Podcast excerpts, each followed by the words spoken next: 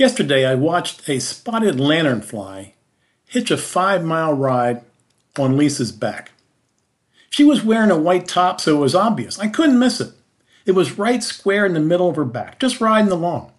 We had just turned around at our five mile point on the bike trail, and out of nowhere, there it was the large delta wing lanternfly on her back. I watched with amusement as it rode along, but kept thinking surely it would jump off at any moment. But no, it stayed on for the full 26 minutes until we stopped. So if you know me by now, it got me thinking. It got me thinking about hitching a ride. What did I know about hitching a ride?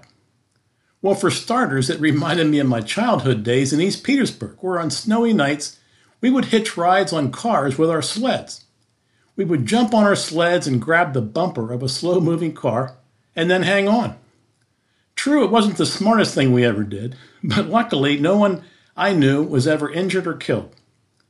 Next, it reminded me of my 1971 freshman year at Grove City College. I didn't have a car yet, and I missed my girlfriend Lisa. So on a few occasions, I'd hitch a ride home to see her. It seemed safer back in the early 70s, and again, luckily, I wasn't ever mugged, robbed, or killed. Then in my military days, there was a famous saying that to climb the ranks the fastest, hitch, your ri- hitch yourself to a rising star.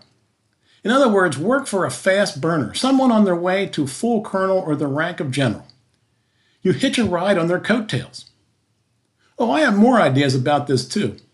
In the non attached hitching a ride sort of way, you see this in cycle racing or car racing. When a cycle or car rides closely behind another rider, they're reducing their own drag and hitching a ride to save energy. Okay, one more before I conclude. If you're an investor, you certainly try to hitch a ride by investing in those stocks, bonds, or companies that are up and coming and rising rapidly in value. So I've almost exhausted my hitching a ride ideas, but I do have one more, and this is the most important, the most vital, the most critical one. Listen closely to this idea. It has huge eternal consequences.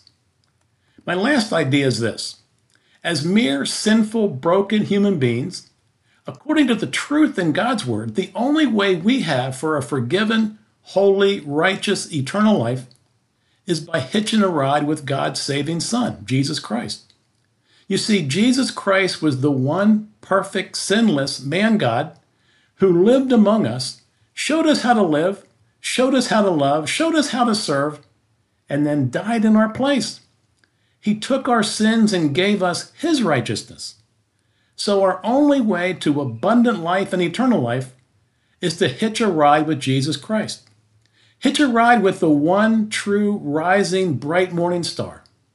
Hitch a ride with Jesus who conquers death, conquers the grave by God's resurrection power. We hitch a ride with Jesus simply by faith in Jesus Christ. So, my friends, for your eternal encouragement, hitch a ride.